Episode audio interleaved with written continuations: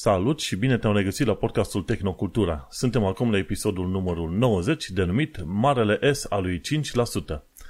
Gazele tale Vlad Bănică și Manuel Cheța te salută. Vlad Bănică este Missing in Action, mai precis, este învoit de la directoratul podcastului cu ceva trebuit pe următoarele două săptămâni, așa că nu va fi în episoade, dar îl vom reîntâlni în august, așa că îi dorim muncă ușoară acolo pe unde este.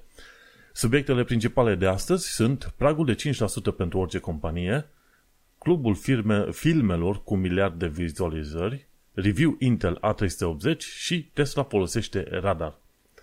Pe toate platformele unde asculti tu podcastul de față, nu uita să dai un like, un share și un review, pentru că o să ne ajute extraordinar de mult să trimitem podcastul ăsta în topul cel mai de top al oamenilor.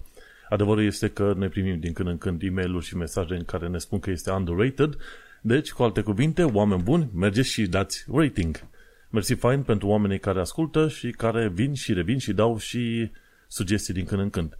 Pe Vlad, în continuare, o să-l poți găsi, totuși, pe Twitter, dacă nu, pe subredditul nostru de Tehnocultura, pe r slash Tehnocultura și acolo poți să-i pui întrebări dacă e ceva specific pentru Vlad, el va fi acolo să va putea răspunde. Și așa că hai să intrăm în ce am făcut eu în ultimele două săptămâni. Pardon, o săptămână. Abia am reușit să scap de COVID și mintea mea încă nu funcționează cum trebuie. Și să nu uităm că în continuare, undeva prin uh, vașnica sa Londra a Marii Britanii, ne-a lovit căldura atât de tare, de a ajuns peste 40 de grade și avem incendii enorme pe zonă. Din fericire pentru mine am mai aer condiționat pe acasă, așa că am fost cumva ferit de căldurile astea enorme, dar nu toată lumea a avut bafta asta. În schimb, aerul condiționat nu-mi face foarte bine când este vorba de om care abia a scăpat de COVID, așa că o să tușesc foarte, foarte des și o să trebuiască să pun pauză la podcast în când în când, pentru că aerul rece cam, uh, cam atacă.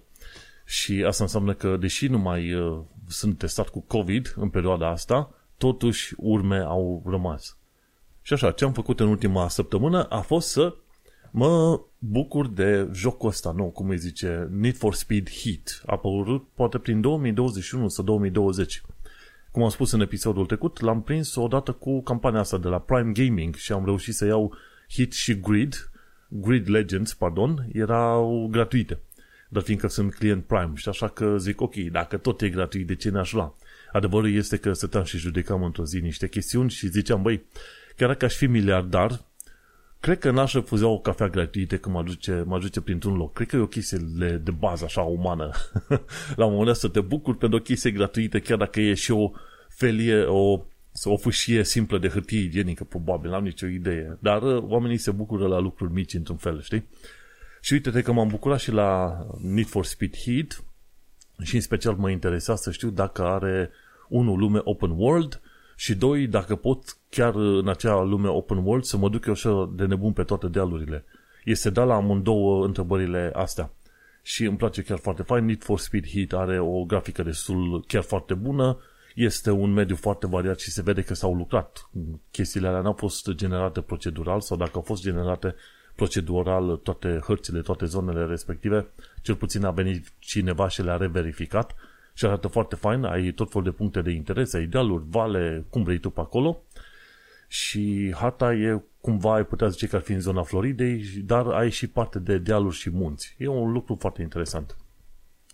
Și ai și un loc unde te poți duce la o lansare de rachetă în jocul ăsta și e foarte, foarte plăcut așa ca să zic. Deci seamănă foarte mult cu Cape Canaveral undeva din zona Floridei în uh, SUA. Și atunci, în principiu, ce am vrut să descoper este dacă vreau la un moment dat să mă duc cu mașina prin curțile oamenilor și se poate face treaba asta, poți să distrugi tot felul de garduri, te poți duce pe câmpi, peste, pe câmpii, pe ce vrei tu.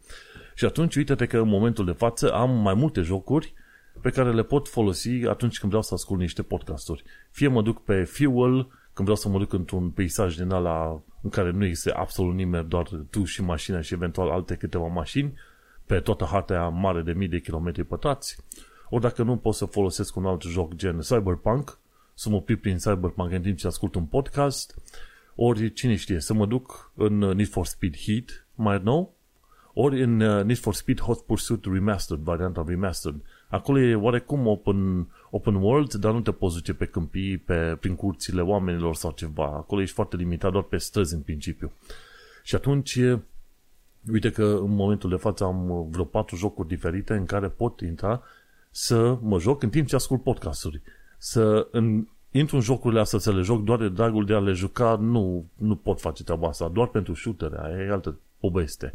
Shootere, adventuri și ce vrei tu, mai ales că am instalat de curând jocul ăsta Stray, în care tu ca personaj principal ești o pisică și te plimbi printr-o lume post-apocaliptică unde sunt numai roboți. Sunt foarte curios să încep să joc jocul ăla, l-am instalat, dar nu l-am jucat.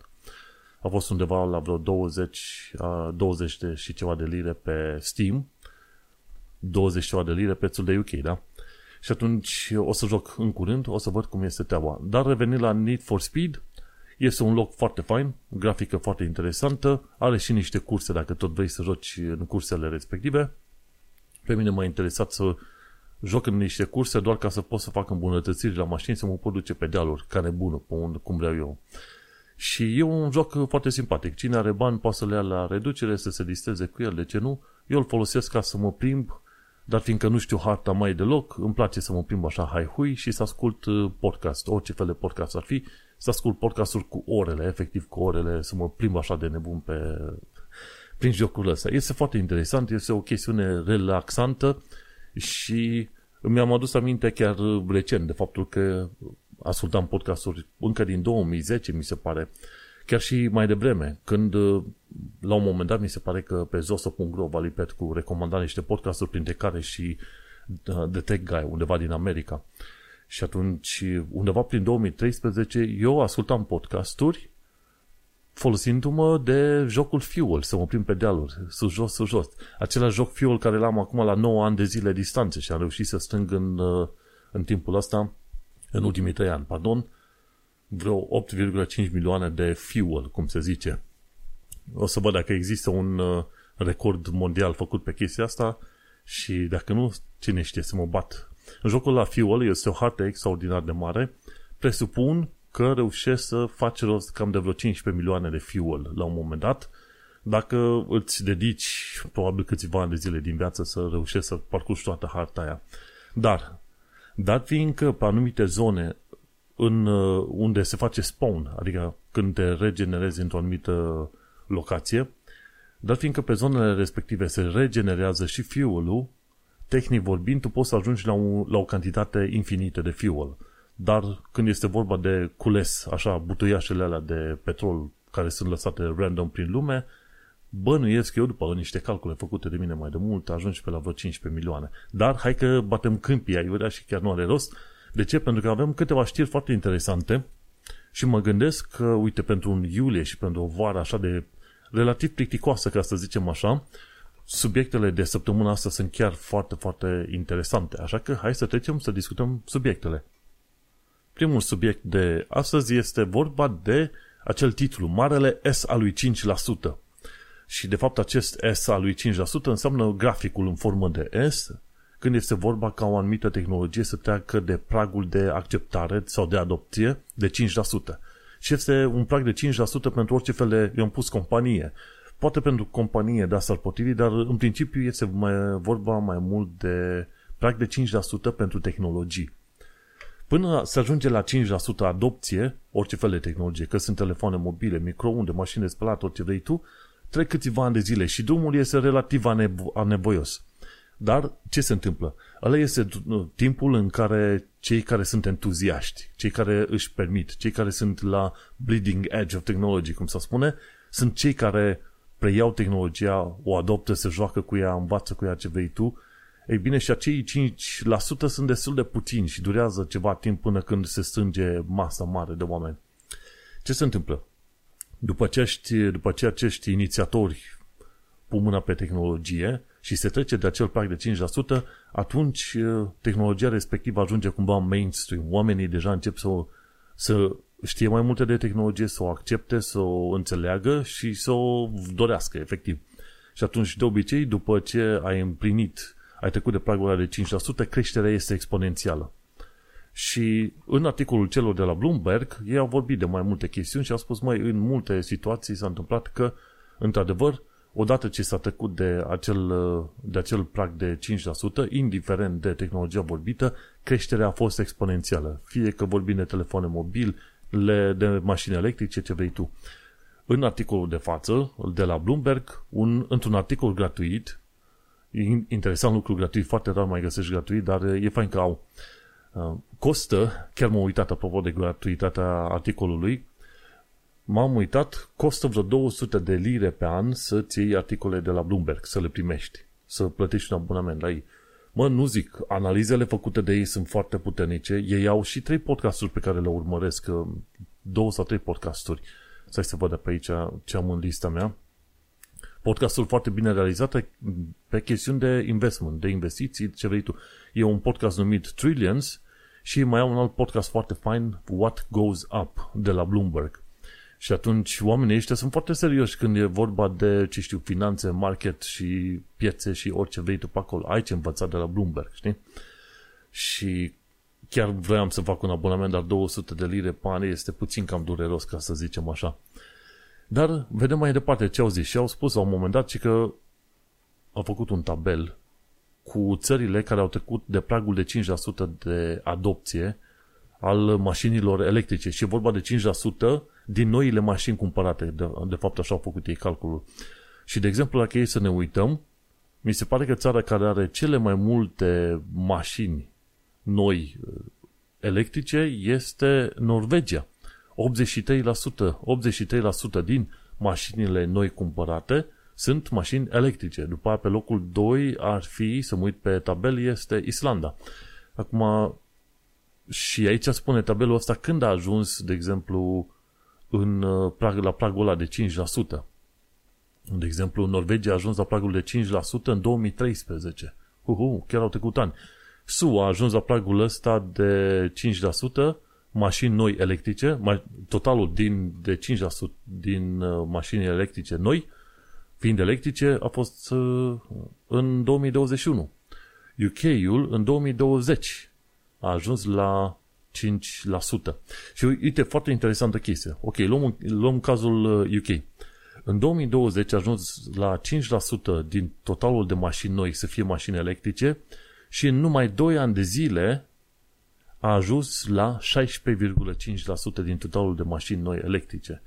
Uh, acum nu știu exact dacă e să văd cât timp i-a luat UK-ului să ajungă, să zicem, de la 1 până la 5%. Era un grafic aici în articolul ăsta și de, de exemplu Norvegia cât a ajuns 30, e aproape de 90% și da, uite, Norvegia, de exemplu, a avut o creștere fulminantă la cât? La 5 ani de zile de la acel 5% era deja la 30%. La 8 ani de zile era deja la 80%. Este extraordinar de mult. Și chiar în articolul ăsta spune că SUA va ajunge la 25% în 2025, adică în 3 ani de zile de, de acum încolo. Deci să ajunge la o adopție din aia enormă. Îți dai seama, până a ajuns la ăștia 5% a durat, ce știu, 5, 10, 15, 20 de ani de zile, ceva de genul ăsta. Dar UK-ul, uh, uite, în 2020 a ajuns la 5%, iar în 2 ani de zile a ajuns la 16%. Și atunci te, te poți gândi, deci, efectiv, creșterea este exponențială.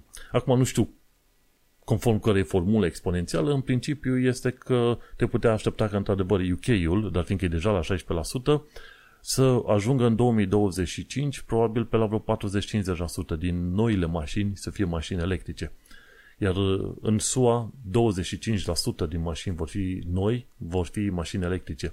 Și te poți gândi că o mare parte dintre asta o să fie Tesla, îți dai seama, nu? Pentru că Tesla e cel mai mare producător de mașini electrice din lume.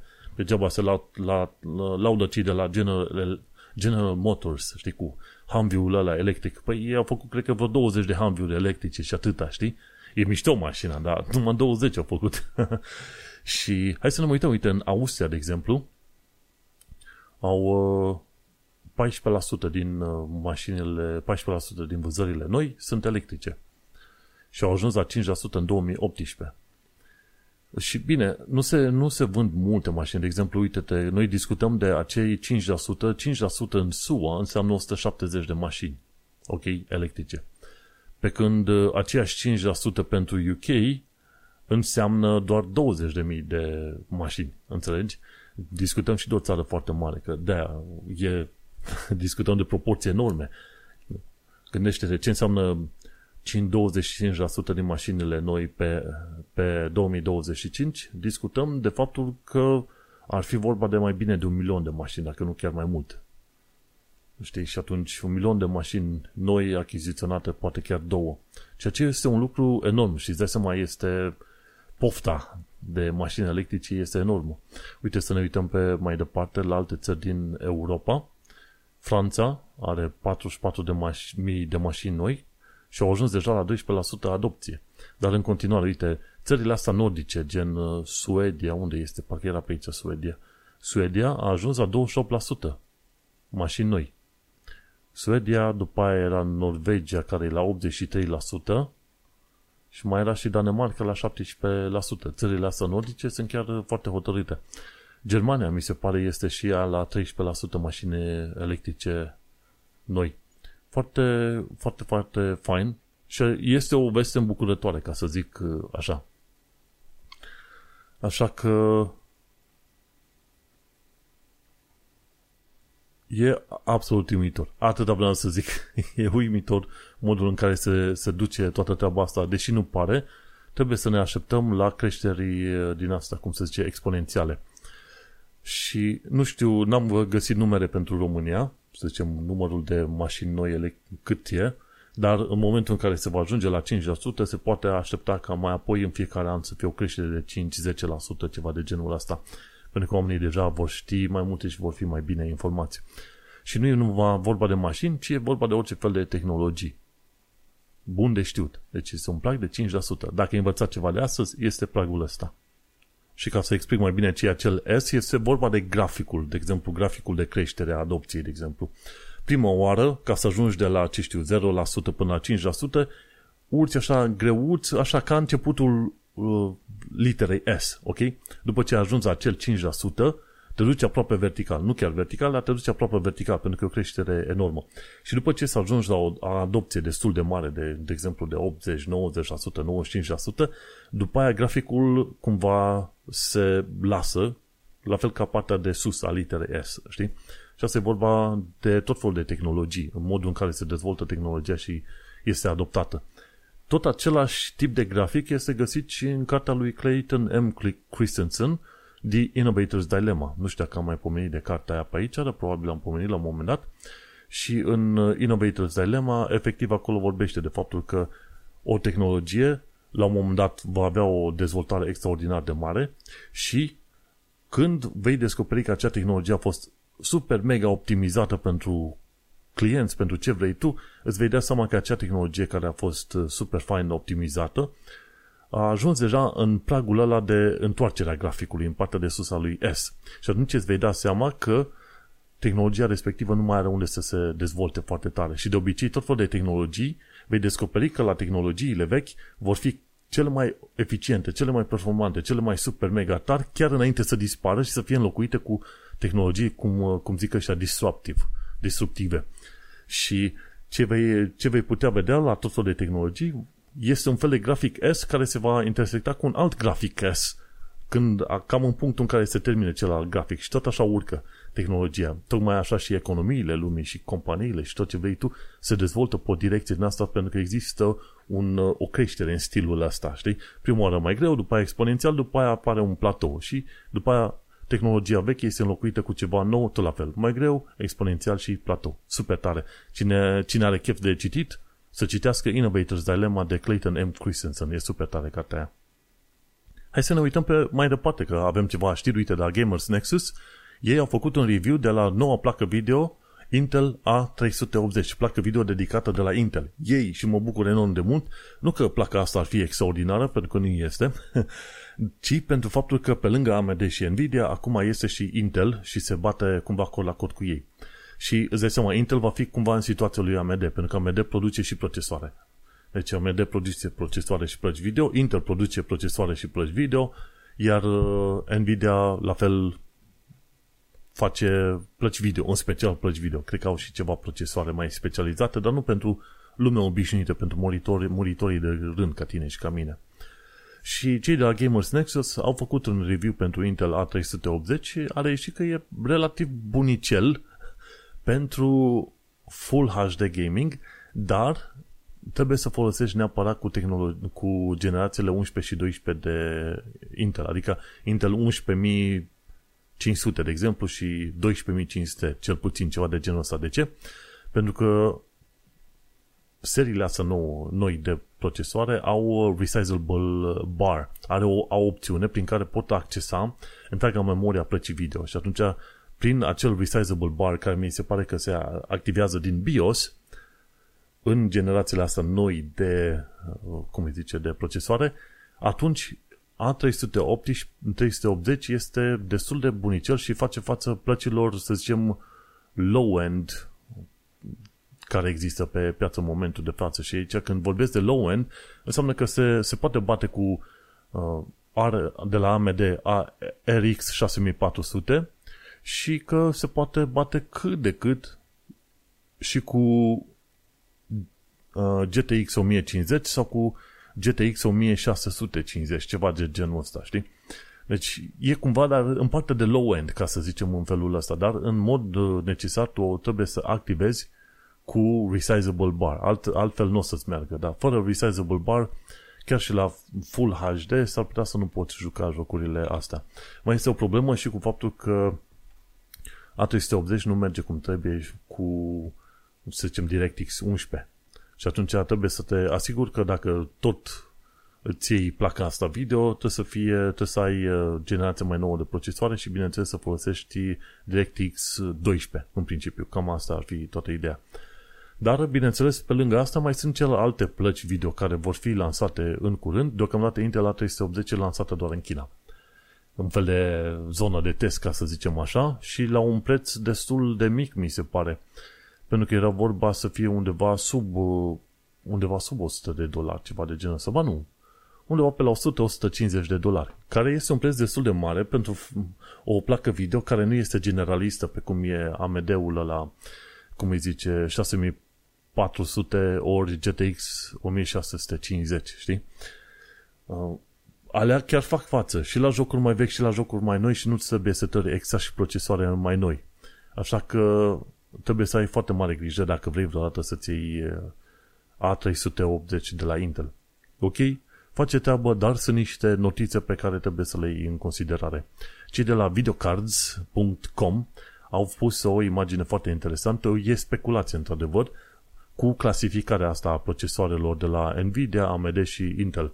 Un A380 ar fi cam aproape pe la nivelul lui 6, Radeon 6400 și GTX 1650 la nivel de performanță și la nivel de prețuri. Și undeva 100-150 de euro, dolari, ce vrei tu pe acolo. Și după aia pe pa- e o pauză între 150-200 de dolari, între 200 și 300 de dolari ar putea fi A580, care încă n-a fost verificat, care ar trebui să fie cam la nivelul lui RTX 30, 3050. Și între 300 și 400 de dolari ar trebui să fie un A770 de la Intel, care ar fi cam pe același nivel cu Radeon 6600 și 6650 XT, ori un RTX 3060 sau RTX 3060 Ti, ceva de genul ăsta, între 300 și 400 de dolari. Uh, e bine, e bine și adevărul este că sunt bine plasate acolo chiar versus împotriva RTX pentru că procesoarele astea de la Intel au și ray tracing cores. Deci îi fac hardware ray tracing cu ocazia asta și așa că s-ar putea bate foarte curând. În principiu, generația asta nouă de plăci video dedicate de la Intel nu e făcută să te impresioneze, ci e făcută doar ca să-ți arate că Intel poate, că e decis și că se bagă pe, pe filiera asta cu plăci video foarte bine și foarte bine au făcut. Oricum, Intel nu e străin pe linia asta de plăci video, pentru că de mulți ani de zile puteai să cumperi un uh, procesor Intel care avea placă video integrată. Și așa am mers și eu la un moment dat, înainte să-mi iau placă video. Procesorul meu pe care l-am are placă video integrată, deci pot să merg pe mai departe așa. Și nu asta este treaba. E un uh, bun pas, este un bun pas și mă bucur că cineva ca Intel într-adevăr a sărit în meciul ăsta. Mă bucur că au sărit, uh, nu, acum, era bine dacă se dau și mai devreme, ca să zic așa, pentru că dacă stai să te uiți, sunt uh, mulți ani de când Intel ar fi putut sări în jocul ăsta. De ce? Pentru că, de exemplu, Nvidia, așa că am bătut joc de oameni, tot în prețurile astea într-un mod efectiv ridicol. Radeon, AMD-ul, sau că am lăsat pe tânjeală, ok, am mai făcut câte o chestie, câte o chestie, dar se vede că se chinie, rămân cumva în urma uh, celor de la Nvidia, înțelegi? Și atunci, într-adevăr, dacă rea Intelul în joc, acum vreo 3 ani de zile, în mod sigur, în momentul de față, vedeam o competiție mult mai puternică. Și acum este bine și sper că Intel să se țină de cuvânt și să meargă cu plăcile astea video în continuare, probabil pe următorii 10 ani de zile. Oricum, ideea lor este să se lupte pe partea de low-end și mid-range, cum ar veni. RTX 3060 e mai e la performance, cum zic ei, știi? Și e chiar bun. Și 3060, RTX 3060 e chiar bunicel, ca să zic așa. Dar e pe low-end și mid-range. Și atunci, odată ce s-au învățat cu tehnologiile astea și le-au făcut, le-au perfecționat, bineînțeles, la un moment dat o să vezi și pe high-end sau, cum numesc ăștia, enthusiast, pentru entuziaști. Oricum, viitorul sună bine pentru noi toți, mai ales că mi se pare și în ultima perioadă plăcile video de la Intel, de la, pardon, de la Nvidia vor scădea în preț și au scăzut, mi se pare, la unele cu vreo 500 de dolari. De ce? Pentru că în toamnă, teoretic, Nvidia vrea să lanseze generația 40 de la RTX. Și mi se pare că nu vor mai lansa decât uh, RTX 4090 pentru că există foarte multe plăci video de la RTX 30 care încă sunt pe piață. Și atunci cei de la Nvidia încearcă să scape în primul rând de generația 30 după care să treacă pe 40. Așa că dacă ai bani în curând vei putea să pui mâna pe tot felul de plăci video, dar cum, cum zice, dat fiind, cum zice vorba aia, dat fiind că tu faci gaming în special sau cel mai mult pe 1080, pe Full HD, mai eh, dincolo de un RTX 3060 cred că n-ar trebui să-ți bați capul în momentul de față ca să cumperi. 3060 ori un 2060, 2070, ceva de genul ăsta, o să-ți fie bine. Un alt lucru care o să-ți facă bine, ca să zicem așa, de, legat de ce o să-ți fie bine, este acest YouTube playlist. E un YouTube playlist care are 318 videoclipuri care au trecut cu de pragul de un miliard de vizualizări. Repet, un miliard de vizualizări. Mie mi se pare interesant că văd anumite videoclipuri în asta de muzică, desigur, care au trecut de un milion de vizualizări. Ei bine, avem videoclipuri care au trecut de un miliard de vizualizări. Și cei de la YouTube au făcut o statistică și, de fapt, fac lista asta de mulți ani de zile, de vreo 10, de aproape 15 ani de zile, cu, efectiv, cu tot felul de melodii astea care ajung la un miliard de vizualizări. Și ci că pe 15 iulie 2012 Gangnam Style a fost uh, a fost uh, lansat și după aia nu nu a durat mult decât vreo șase luni de zile până când uh, acest această melodie numită Gangnam Style se treacă de pragul de un miliard de vizualizări pe YouTube. Deci a apărut în iulie 15, pe 15 iulie, adică cu 4 zile, dar acum 7 ani. 7, pardon, 10 ani. și a trecut în șase luni la pragul, din ăsta, la pragul ăsta de un miliard de vizualizări. Și bineînțeles, dacă te duci în acel playlist, Gangnam Style este printre ele. Am pus linkul ăsta uh, în show notes pe tehnocultura.com te poți duce să asculti cele 380, 18 și poți să, ce poți să faci? Poți să cauți pe Google, de exemplu, Celebrating the 1 Million Views Club. Și atunci cauți YouTube și pe aia Celebrating 1 million, 1 billion views club. 318 filme din asta. Iar cei de la YouTube au făcut un uh, articol nou publicat pe blog.youtube. Este foarte interesant că au reușit să cumpere un TLD numit YouTube numai și numai pentru ei. Normal, dacă au milioane bune de cheltui pentru chestiunile astea, de ce nu? Ne uităm pe mai departe ce găsim pe acolo? Îl găsim pe Dr. Alban, îl găsim pe Culio cu Gangsta Paradise, de exemplu. O găsim pe Dua Lipa. Găsim pe Cindy Lauper, Girls Just Want to Have Fun. Cred că știi melodia aia, nu cred că e nimeni care nu știe melodia asta. Și mai jos sunt câteva statistici foarte interesante legate de lista asta, ci că artiștii cu cele mai multe filme în uh, această listă de un miliard. J Balvin are 11 filme în lista asta cu un miliard. Justin Bieber are 11. Ozuna are 10, nici nu știu cine e Ozuna. Probabil îi fi ascultat vreodată, dar chiar nu știu cine e Ozuna. Apretaito. Cred că e ceva din America Latină.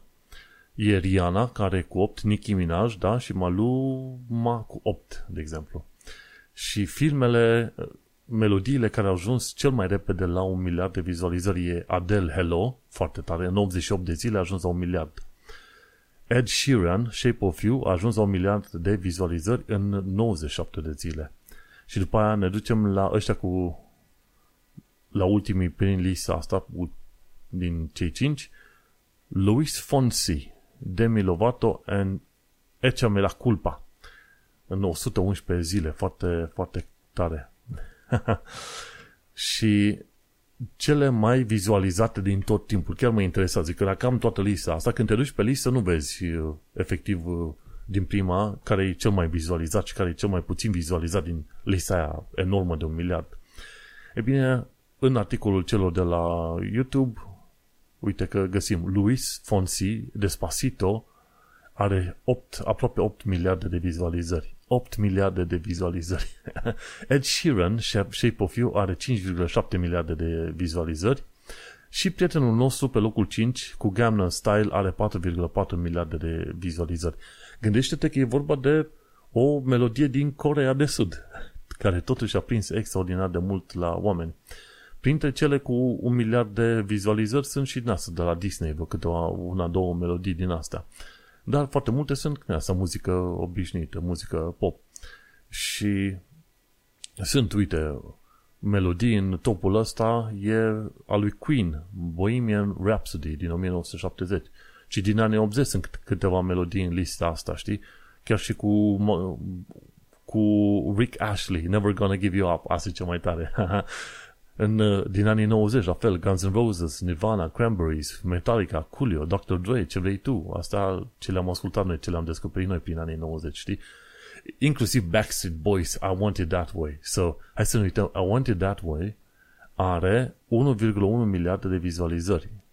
Și a fost uploadat în 2009. Uh, Super tare de la Backstreet Boys. Așa, și cam, uh, cam asta e. și acum oamenii ăștia se întreabă care vor fi filmele care vor ajunge la 5 miliarde de vizualizări. Deja gândește-te, în, uh, în momentul de față sunt vreo, cât, vreo 3 filme care sunt la peste 5 miliarde. E Wiz Khalifa, See You Again, e Ed Sheeran, Shape of You și Louis Fonsi, Despacito. Cu 5,5, 5,7 și 7,9 miliarde de vizualizări. Este absolut enorm unde se ajunge cu chestia asta și nimeni nu cred că s-ar fi gândit când au scos YouTube-ul în urmă cu vreo 20 și ceva de ani de zile că se va ajunge în punctul în care oamenii să fie absolut nebuniți de, de filmele astea din listă. Și de-aia vreau să zic, uite, sunt 318 18 melodii cu mai bine de un miliard de vizualizări. Și aici, bineînțeles, ajungi la efectul ăla cumulativ și, să zicem, exponențial al internetului, că tocmai de aia se ceartă foarte mulți oameni. Păi, da, la, de ce trebuie să avem grijă cu social media, cu internetul, ce vrei? Păi, uite, este efectul ăsta de bulgări într-o avalanșă, știi, care poate genera o avalanșă. Și metoda asta sistematică de a crea virale după virale și ce vrei tu pe acolo. Într-adevăr, internetul poate avea un efect absolut enorm când un mesaj poate fi transmis exponențial și să zicem, uh, umflat, ca să zicem așa. Dar hai să mergem pe mai departe. De la PC Gamer am aflat o chestie interesantă de curând și anume faptul că o kilă are doar 68 de GB de memorie. O kilă fiind James Webb Space Telescope, dar uh, e cam lung să zici James Webb Telescope și așa că zici o kilă în limba română. Noi am tradus în podcastul ăsta Tehnocultura printr-un proces riguros, uh, riguros științific am ajuns la concluzia că trebuie să-i zicem o chilă și nu altfel. Și uh, uh trebuia să-i spună o, o chilă infraroșu, ceva de genul ăla și cred că îi se potrivea chiar foarte bine. Și are 68 de giga, gigabits de, gigabytes de memorie. multe jocuri sunt mai mult de 68 de GB de memorie și de-aia a apărut pe PC Gamer, pentru că nu poți să instalezi pe uh, James Webb Space Telescope nici măcar un joc de ce să joci și tu. Când te duci acolo în spațiu, în vizită, să-ți bei și tu cafeaua la 1,5 milioane de kilometri distanță de pământ, vrei să joci și tu un joc pe James Webb Telescope și nu poți. Nu poți pentru că nu are memorie suficientă. Și nici nu-i trebuie. Ideea este că acei 68 de giga de memorie sunt suficient să facă observații pentru timp de 24 de ore, iar mai apoi informația este transmisă către pământ uh, absolut imediat, ștersă memoria și pe aia se înlocuiește cu date noi uh, verificate. Așa că, până la urmă, James Webb Space Telescope nu are nevoie să memoreze chestii acolo, mai ales pentru că este destul de complicat în spațiu. Acel uh, hard disk sau, nu, ce știu, ce folosesc e un SSD, un flash, orice ar fi, trebuie protejat de radiațiile cosmice. Pe planeta Pământ ești protejat de de ionosferă, efectiv, în principiu, de ionosferă, atmosferă, ce vrei tu pe mai departe. În spațiu nu tocmai. Mai ales că e la 1,5 milioane de kilometri distanță de Pământ. Și așa că ei au trebuit să facă un, o protecție specială pentru acest, să zicem, hard disk, nu știu exact ce este, și au zis că pe parcursul următorilor 50 ani de zile vor pierde cel puțin 8 GB de memorie pentru că va fi disusă de către interacțiunile cu radiația cosmică. Și uite cum uh, o informație foarte interesantă, până la urmă am înțeles de ce au așa și nu trebuie să mă minunez, nici să, nu, nici să mă supăr că nu pot să joc jocul video pe uh, acel telescop spațial. Ei, asta este viața, știm care e rolul lui și mergem pe mai departe. Următoarea știre vine de la Anastasi in Tech. Ci că Tesla modelul 3 din Europa folosește de fapt radar pentru detecție pe distanțe mai lungi, undeva pe la 200 de metri. Și va construi până la urmă unul, nu chiar unul, nu doar unul, ci două radare. Unul, bineînțeles, vor să construiască in-house. Unul ca să-l înlocuiască pe cel pe care îl folosesc ei pe distanțe, pe detecție de, pe distanțe mai lungi, plus altul pentru interior și atunci e vorba ca radarul de interior să detecteze semne de viață, gen dacă ai lăsat un animal, un copil, un om în, în mașină și radarul pentru exterior e ca să detecteze chestiuni la distanță destul de mare. Și bineînțeles ce poate să facă radarul ăsta pe care oricum îl au deocamdată ăsta pentru detecție la distanță, poate să detecteze mașini, dar nu poate să detecteze, să zicem, pedeștri, pentru că are o rezoluție de undeva de vreo 15 cm care este cam mare și este cam, cam, uh, cam prea mare, că trebuie una mai mică de vreo 10 cm, dacă nu chiar mai puțin, ca să poți să detectezi oameni așa cum trebuie. Și de am pus uh, informația asta aici, pentru că, în principiu, ceea ce știam eu este că era că Tesla se folosește în mod exclusiv de camere video ca să construiască un tablou vizual, ca să-și dea seama dacă trebuie să oprească, să meargă, ce să facă pe acolo. Dar se pare, uite că la anumite modele de mașini, Tesla într-adevăr folosește radare și ce mă interesează chiar mai mult de atât este faptul că vrea să meargă către nivel de, uh, să zicem, autonomie până când e fully autonomous. Deocamdată Tesla este doar în uh, nivelul L1, mi se pare, e sistem adaptiv, în care tu trebuie totuși să ai mâna pe volan, să fii foarte atent la diverse decizii pe care le ia mașina. Deci nu este autopilot, așa cum numesc ăștia de la Tesla.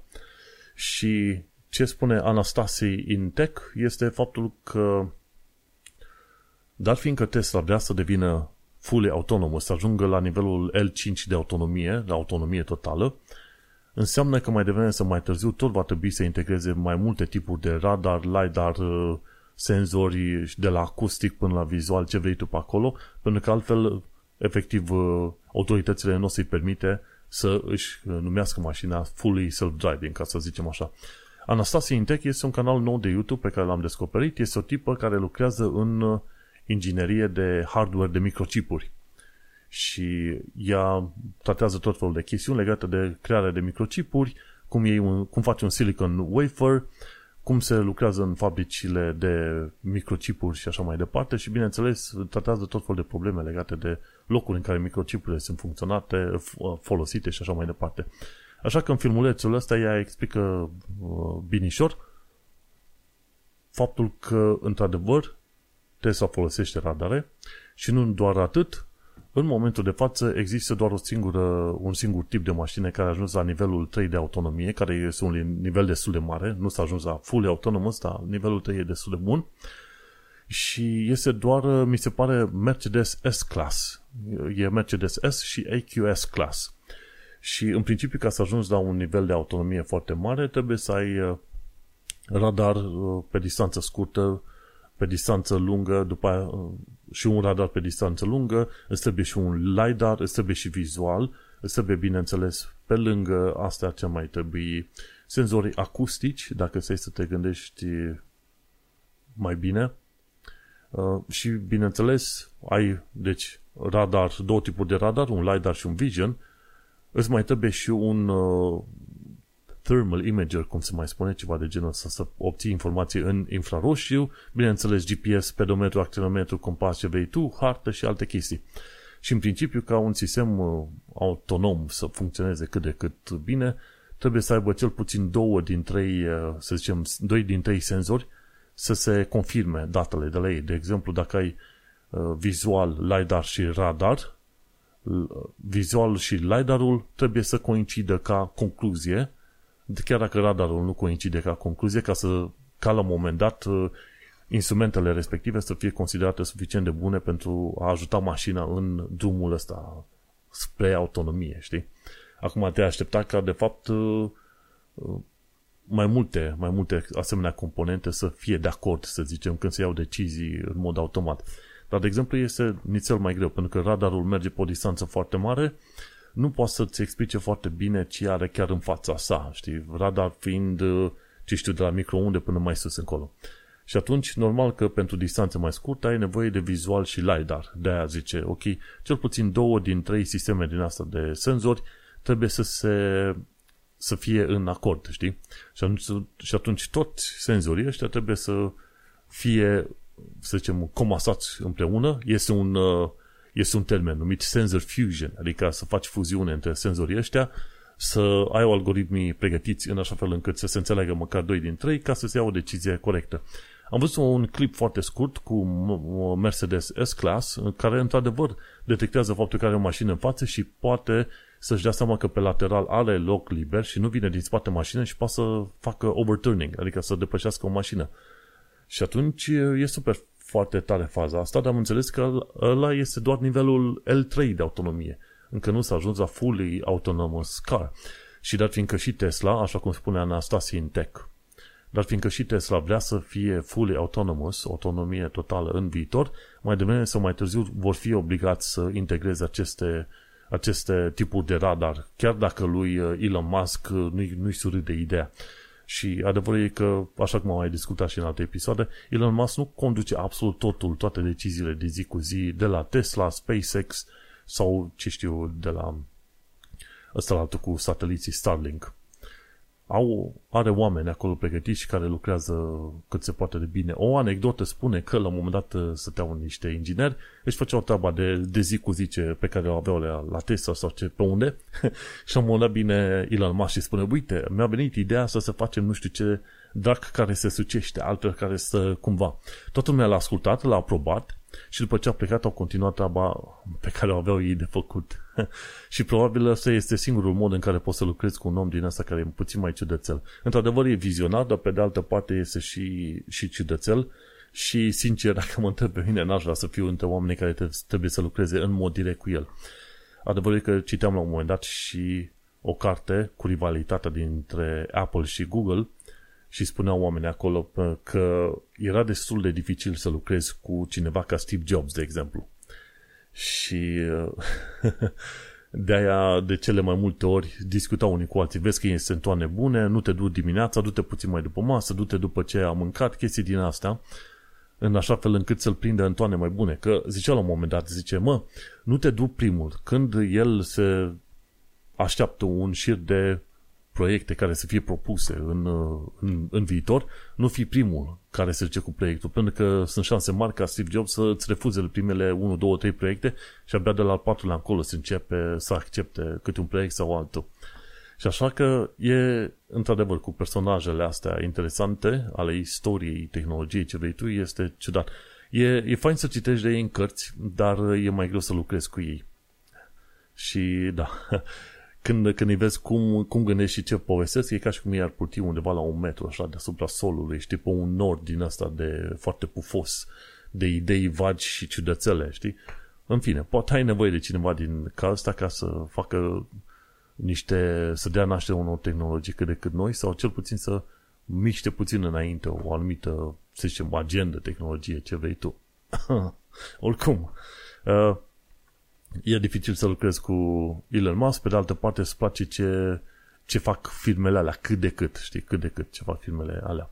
Așa că, cum ziceam, de la Anastasia Intec am aflat că, într-adevăr, Tesla, cel puțin modelul 3 pe Europa, folosește radar de, pe detecție pe distanțe mai lungi, undeva pe la 200 de metri. Și asta este un lucru bun. Poate că în viitor îi cumpăra și eu o mașină electrică Tesla, în viitor însemnând poate în 20 de ani de zile, nu de acum încolo, pentru că transportul uh, public în Londra este chiar foarte bun. Nu am nevoie deocamdată să folosesc mașină. Dar, în schimb, de ce am nevoie este să aflu de o chestie nouă, să, hai să o numim oarecum măgărie așa făcută de, de Facebook. De la Schneier, uite, pe care l-am botezat pe săracul om, în loc să scriu Schneier, am scris Schmeier. Uh, stai să pun Schneier aici. De la Schneier, care este un uh, specialist în securitate din uh, SUA, am aflat faptul că Facebook face un fel de ofuscare sau ascundere a parametrilor de tracking în linkuri, să zicem, criptate. Ce se întâmplă? cei de la Firefox au făcut o schimbare rec- recentă în care Facebook, Firefox-ul curăță linkurile șeruite de parametri de tracking, știi? De obicei când iei, când vezi un articol pe Facebook și vrei să-i dai uh, share, cineva a dat share la articolul ăla de pe Facebook și tu vrei la un moment dat să-i dai share la articolul respectiv, când uh, când uh, vezi linkul de la articol, acum uite, înainte găseam multe și acum nu mai găsesc. Când vezi articolul respectiv, de obicei o să-l vezi că după adresa web apare un semnul de întrebare și după aia sunt o tonă de parametri din alea. Din aia. Și apoi tona aia de parametri sunt în bună parte parametri din ăștia de tracking. Știi? Și e FB, FB, CLID de obicei și asta. Și în afară de ăștia mai avea și alt, alte tipuri de parametri de tracking. Și ce se întâmplă e că mai nou Firefox a zis ok, hai că de fiecare dată când iei un link de pe Facebook și ajunge pe Firefox, noi o să avem grijă ca la un moment dat să menținem doar linkul curat și să ștergem toți parametrii de după, de după semnul întrebării. De ce? Pentru că vor să protejeze oamenii ca să nu mai fie tăcuiți. Înțelegi? Și asta e un, un lucru bun, sensibil, cum vrei tu. Și acum Facebook ce face? Facebook mai nou, în loc să mai trimită să genereze linkurile alea cu parametrii de tracking, generează linkuri direct ofuscate, adică direct criptate. Și atunci ai linkul ăla, gen uh, facebook.com slash și după aia un număr de caractere. Ok? Și nu poți să-ți dai seama despre ce este treaba, dacă se face tracking și cum. De ce? Pentru că Facebook-ul, în schimb, ce a făcut? Când primești acel uh, link, e un identificator uh, unic care știe, ok, este următorul articol și facem tracking-ul pe faptul că oamenii au vizitat acest link și putem să ne dăm seama de anumite lucruri foarte interesante. Și uite cum luptă, este o luptă în continuare foarte mare pe chestia asta, cum îi zice. Pe, pe faptul că unii oameni nu vor să fie tăcuiți, iar Facebook insiste să tăcuiască, știi, foarte mult. Și hai să ne uităm pe mai departe. Uite că era la un moment dat un, un uh, Facebook, da, da, foarte tare. Uh, în principiu ce s-a întâmplat? Chestiile de tracking Înainte erau ceva de genul ăsta. Ai articolul în sine, după care apăreau ceva termen gen, uh, ce știu, N egal nu mai știu ce, după aia L egal nu mai știu ce, termen de, de tracking. Și acum ce se întâmplă când se dă când se dă tracking de linkuri din asta de pe Facebook, e posts și după aia o să vezi că îți mai arată la un moment dat semnul exclamări, semnul întrebării și F, câlăi, ce vrei tu pe acolo. Și atunci, efectiv, efectiv uh, ascunde. ascunde tot felul de traficul, de, cum îi zice, de de de tracking, efectiv, cum zice. e, o, e o metodă interesantă, dar, uh, bineînțeles, un motiv în plus să nu folosești neapărat Facebook-ul ca să tot dai share la tot felul de linkuri ce vrei tu pe acolo, ci mai degrabă să discuți cu prietenii tăi cum era gândit cumva Facebook-ul la un moment dat. Și adevărul e că știu și eu și tu și mulți alți oameni de faptul că Facebook a mințit în foarte multe ocazii legate de, de datele astea de, de tracking, câți oameni au vizualizat, cât au dat click, cât au uh, verificat videoul, articolul tău sau ce vrei tu pe mai departe. De fiecare dată când văd uh, statistici din asta la, la articole, la postări de ale mele pe Facebook, nici nu le cred, le las în pace de încolo. Comentariile contează efectiv cel mai mult. Restul, zero, nada. Așa că, na, Facebook face ce știe mai bine, își protejează interesele, iar ăștia de la Firefox, bineînțeles, au făcut o chestie foarte făinuță. Mi se pare că și Chrome la un moment dat o să implementeze asemenea chestii să blocheze, să blocheze tracking-ul. Pe de altă parte, Chrome sunt și ei în uh, conflict de interes pentru că Chrome este creat de către Google, care Google are motor de căutare și, bineînțeles, are și business de ad care depinde de tracking. Și atunci uh, sunt curios să văd ce o să facă ăștia cu procesele lor de antitrust în SUA, pentru că mai devreme sau mai târziu businessul de tracking și de reclamă va trebui scos. Efectiv, Google va fi obligat să vândă businessul respectiv pentru că își uh, ajung să controleze mult prea mult din piața de tracking și de reclame online. Și chestia asta se va întâmpla. Probabil în următorii 10 ani de zile o să vedem că Google este nevoit să vândă business-uri gen search-ul în într-o parte, reclamele în altă parte, YouTube-ul în altă parte și pe, pe mai de acolo, mai departe. Nu este o alt, nicio altă soluție. Deși Google face o tonă de chestii faine, depinde adesea de Google Maps să descoperă tot felul de lucruri bune, în, dar în schimb, pe de altă parte, știi cum e, cu o mână îți dă și cu o altă mână îți ia. Trebuie să fii foarte atent Efectiv, nu există, cum ziceam în filmele americane, there is no free meal. Nu e nimic gratuit în viața asta. Iată, ne ajungi pe la final de podcast, așa că mai avem câteva știri pe scurt de pomenit aici, și anume de la TechCrunch, am aflat faptul că uh, trackerul GPS de la firma Micodus are tot felul de probleme de securitate. Au, să zicem, niște parole hardcodate în codul GPS trackerului, în aplicație, pardon, de la trackerul de la Micodus și atunci orice om care știe, uh, să zicem, uh, parola respectivă, poate să intre în aplicațiile oricare sunt folosite, pe oriunde sunt folosite. Am înțeles că zeci de mii de mașini folosesc uh, acest GPS tracker de la Micodus. E folosit și în Europa, prin Germania, prin Europa de vest, ceva de genul ăsta, folosit și de firme din asta de transport și am înțeles că cine are trackerul ăsta Micodus poate fi hăcuit și mașina poate să fie opită. Deci cum au reușit să ajungă tipii ăștia care au făcut investigația, sunt de o, o echipă de securitate, cum se numesc, de la uh, BitSite, cei de la BitSite, care se ocupă de cyber security, au spus că au găsit șase vulnerabilități în modelul MV720 de la Micodus. Și Micodus este o firmă din China, din Shenzhen. Și îți dai seama, nu poți să faci produse ieftine, așa cum tot vând, mai ales achizițiile electronice chinezești, nu poți să le faci ieftine și bune, ok? Trebuie să înțelegi că mai devreme sau mai târziu tu, la un moment dat, vei plăti pentru scurtăturile făcute de ăștia ca să-ți vândă ție ceva mai ieftin. Mai devreme sau mai târziu va trebui să înțelegem că trebuie să plătim un preț mai mare pentru un produs mai bun. Ne-am învățat prost în ultimii X ani de zile să avem tot felul de lucruri extraordinar de ieftine, care teoretic am vrea să facă tot ce ar trebui să facă un produs foarte scump. Și n-ai cum, n-ai cum, ok?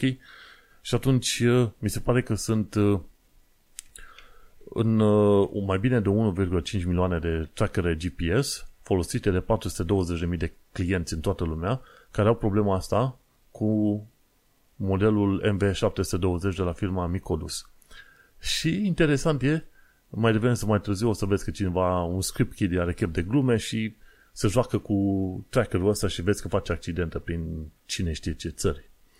Așa că dacă ai tracker, GPS tracker de la Micodus sau la firma la care lucrezi să-l folosește, de ce nu anunțe că sunt probleme de securitate?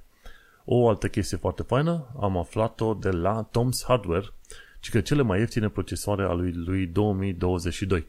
Și cum am zis, vrem să ne interesăm ceva mai mult de procesoare și de tot felul de tehnică, ceva de la low-end până la mid-range și chestiile alea mai scumpe le lăsăm cumva deoparte să le discute alții, știi? Pentru că oamenii obișnuiți nu prea cumpără chestiile alea de 1000 de euro sau ce vrei tu pe acolo. În fine, și cele mai bune procesoare pe anumite benzine asta de preț. Pentru varianta sub 60 de dolari este AMD Athlon 200GE. Pentru varianta 60 până la 85 de dolari este Intel Core i3 10100F. Pentru 85 până la 100 de dolari este Intel Core i3 12100F. Și e un preț relativ acceptabil, mai ales că discutăm de generația a 12 Și pentru 100 până la 130 de dolari este Intel Core i3 12100. Acum nu. Pentru gaming, dacă stai să te uiți așa pentru gaming, în principiu du-te pe varianta de i5. Și în principiu varianta de i5 ar trebui să fie suficient de bună pentru chiar mi se pare și pentru 2K gaming, dar în principiu pentru Full HD va trebui să fie foarte bună. Și atunci gândește-te că prețurile astea între 60, sub 60 până la 130 sunt mai mult, să zicem, pentru secțiunea de Office, ca să zicem așa. Dacă îi faci un calculator, să zicem, cuiva care joacă Minecraft sau uh, Counter-Strike sau ce vrei tu pe acolo, atunci, într-adevăr, merită să pui procesoare din astea mai ieftine. Dar dacă vrei să faci gaming cât de cât, atunci du-te totuși pe varianta de i5 de procesoare, care e puțin mai scumpă, undeva pe la 200 de dolari, dacă nu chiar mai mult. Și cam atâta legat de articolul de partea asta cu cele mai uh, bune procesoare ieftine a lui 2020. Iar ultima știre pe astăzi este de la Short Circuit, Circuit, Circuit, nu Circus, e Circuit. Nothing Phone este ok pentru lower end market și Nothing Phone este un fel de OnePlus. Cum era OnePlus la început, dădeai 200-300 de euro și oamenii se bucurau că avea hard destul de mare și că făcea poze chiar foarte fain. Și acum OnePlus s-a, s-a dus foarte mult, a alunecat către partea asta de uh, high-end market unde plătești, ce știu, 800, 700, 800 de euro, ceva de genul ăsta. E enorm și nu trebuie efectiv tot felul de chestii asta. Și faptul că OnePlus s-a dus către piața asta mai scumpă a lăsat un vid în partea de jos a pieței. Și așa că, uite, vin ăștia cu Nothing. Am înțeles că tipul ăsta care e, lucrează la Nothing Phone este fost sau co-creator al lui OnePlus. Cumva și până la urmă a plecat din OnePlus și a făcut Nothing Phone, tot așa, 300-400 de dolari sau euro sau lire, ce-o fi. Și ci că este un telefon chiar foarte bun. Procesor destul de nou, RAM cât vrei și alte chestii, nu mai are rost. Ce are interesant pe spate, are câteva LED din alea care poate să joace, joace lumini la, uh, să zicem, în tipare, în tipare diferite și aia poate fi interesantă. Dar adevărul e că cea mai, import, cea mai importantă știre este faptul că, într-adevăr, piața de low-end începe să fie din nou servisată și oamenii pot, într-adevăr, să se bucure de telefoane ceva mai ieftine, când tehnologia a ajuns foarte bine dezvoltată și chiar nu are rost, efectiv nu are rost să dai 1000 de euro, dolari ce vrei tu pentru un telefon mobil. Nu are rost, efectiv nu are rost. spune și mie dacă faci ceva care să merite mie aia de dolari. Pentru că majoritatea oamenilor când iau telefonul, le iau, se uită la el, două zile se plimbă puțin prin funcții și game over. Atât. După aia îl folosesc pentru uh, sta pe internet, Facebook, Instagram, ce vrei tu și cam alte chestii. Deci pentru 2, 3, 4 funcționalități plătești 1000 și ceva de uh, euro, dolar, ce vrei tu pe acolo. Chiar nu are rost. Cred că în continuare ar trebui să zic unități, ok? Ca oamenii să, să înțeleagă. Unități fiind euro, dolari sau lire. Și gata. O să zic unități în continuare până când mă încurc aiurea și nu are rost. Și cam atât. Dacă te interesează un telefon ceva mai ieftin și care e chiar bunicel, caută Nothing Phone. Nothing ca în englezesc cu nothing, adică nimic. Și cu asta te poți bucura pe mai departe. Ok, uite că cu știrea asta chiar am ajuns la final de episod. Shameless plugs pentru Vlad. Avem un playlist cu melodii făcute din viniluri. Se numește, de fapt nu e playlist, E chiar pe canalul lui Vlad, numit Digit Analog, pe YouTube, foarte mișto, dacă vrei să asculti melodii pe viniluri, înregistrate de pe viniluri. Iar pe mine mă găsești pe manuelcheța.com, unde am podcastul Un Român în Londra, unde îți povestesc de viața mea în Londra, ce descoper, legat de Londra și UK, ce descoperi fac despre, descoperiri fac eu despre societatea din UK și comparații cu societatea din România și, bineînțeles, ce mai învăț eu, efectiv, despre lucruri, istorie, tot felul de lucruri legate de viața în UK. manuelcheța.com Și iată-ne că am ajuns la finalul episodului 90, denumit Marele S al lui 5%. Acum știi despre ce este vorba. Am discutat de pragul de 5% pentru orice companie sau tehnologie, clubul filmelor cu un miliard de vizualizări, review Intel A380 și Tesla folosește radar. Eu sunt Manuel Cheța și noi ne mai auzim în episodul viitor. Bafta!